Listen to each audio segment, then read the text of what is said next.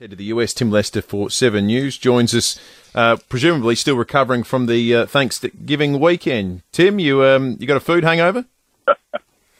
no, no, I haven't. Unfortunately, wish I wish I had uh, uh, such joy to talk about, guys. But uh, but no, no, I did. I didn't find a turkey, though. Millions of uh, millions of Americans have been out there uh, enjoying it. It's a huge tradition in the States, obviously, Tim, and also one of the biggest travel weekends of, of the year. Um, give us a sense of what it's going to be like at the airports and so on.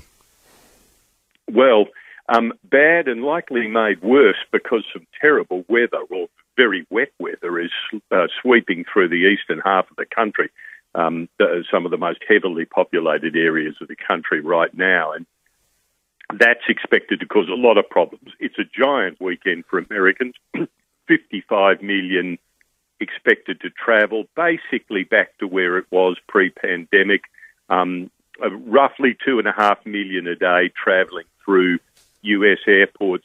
So very congested, likely to get very messy. Today's the day most come back.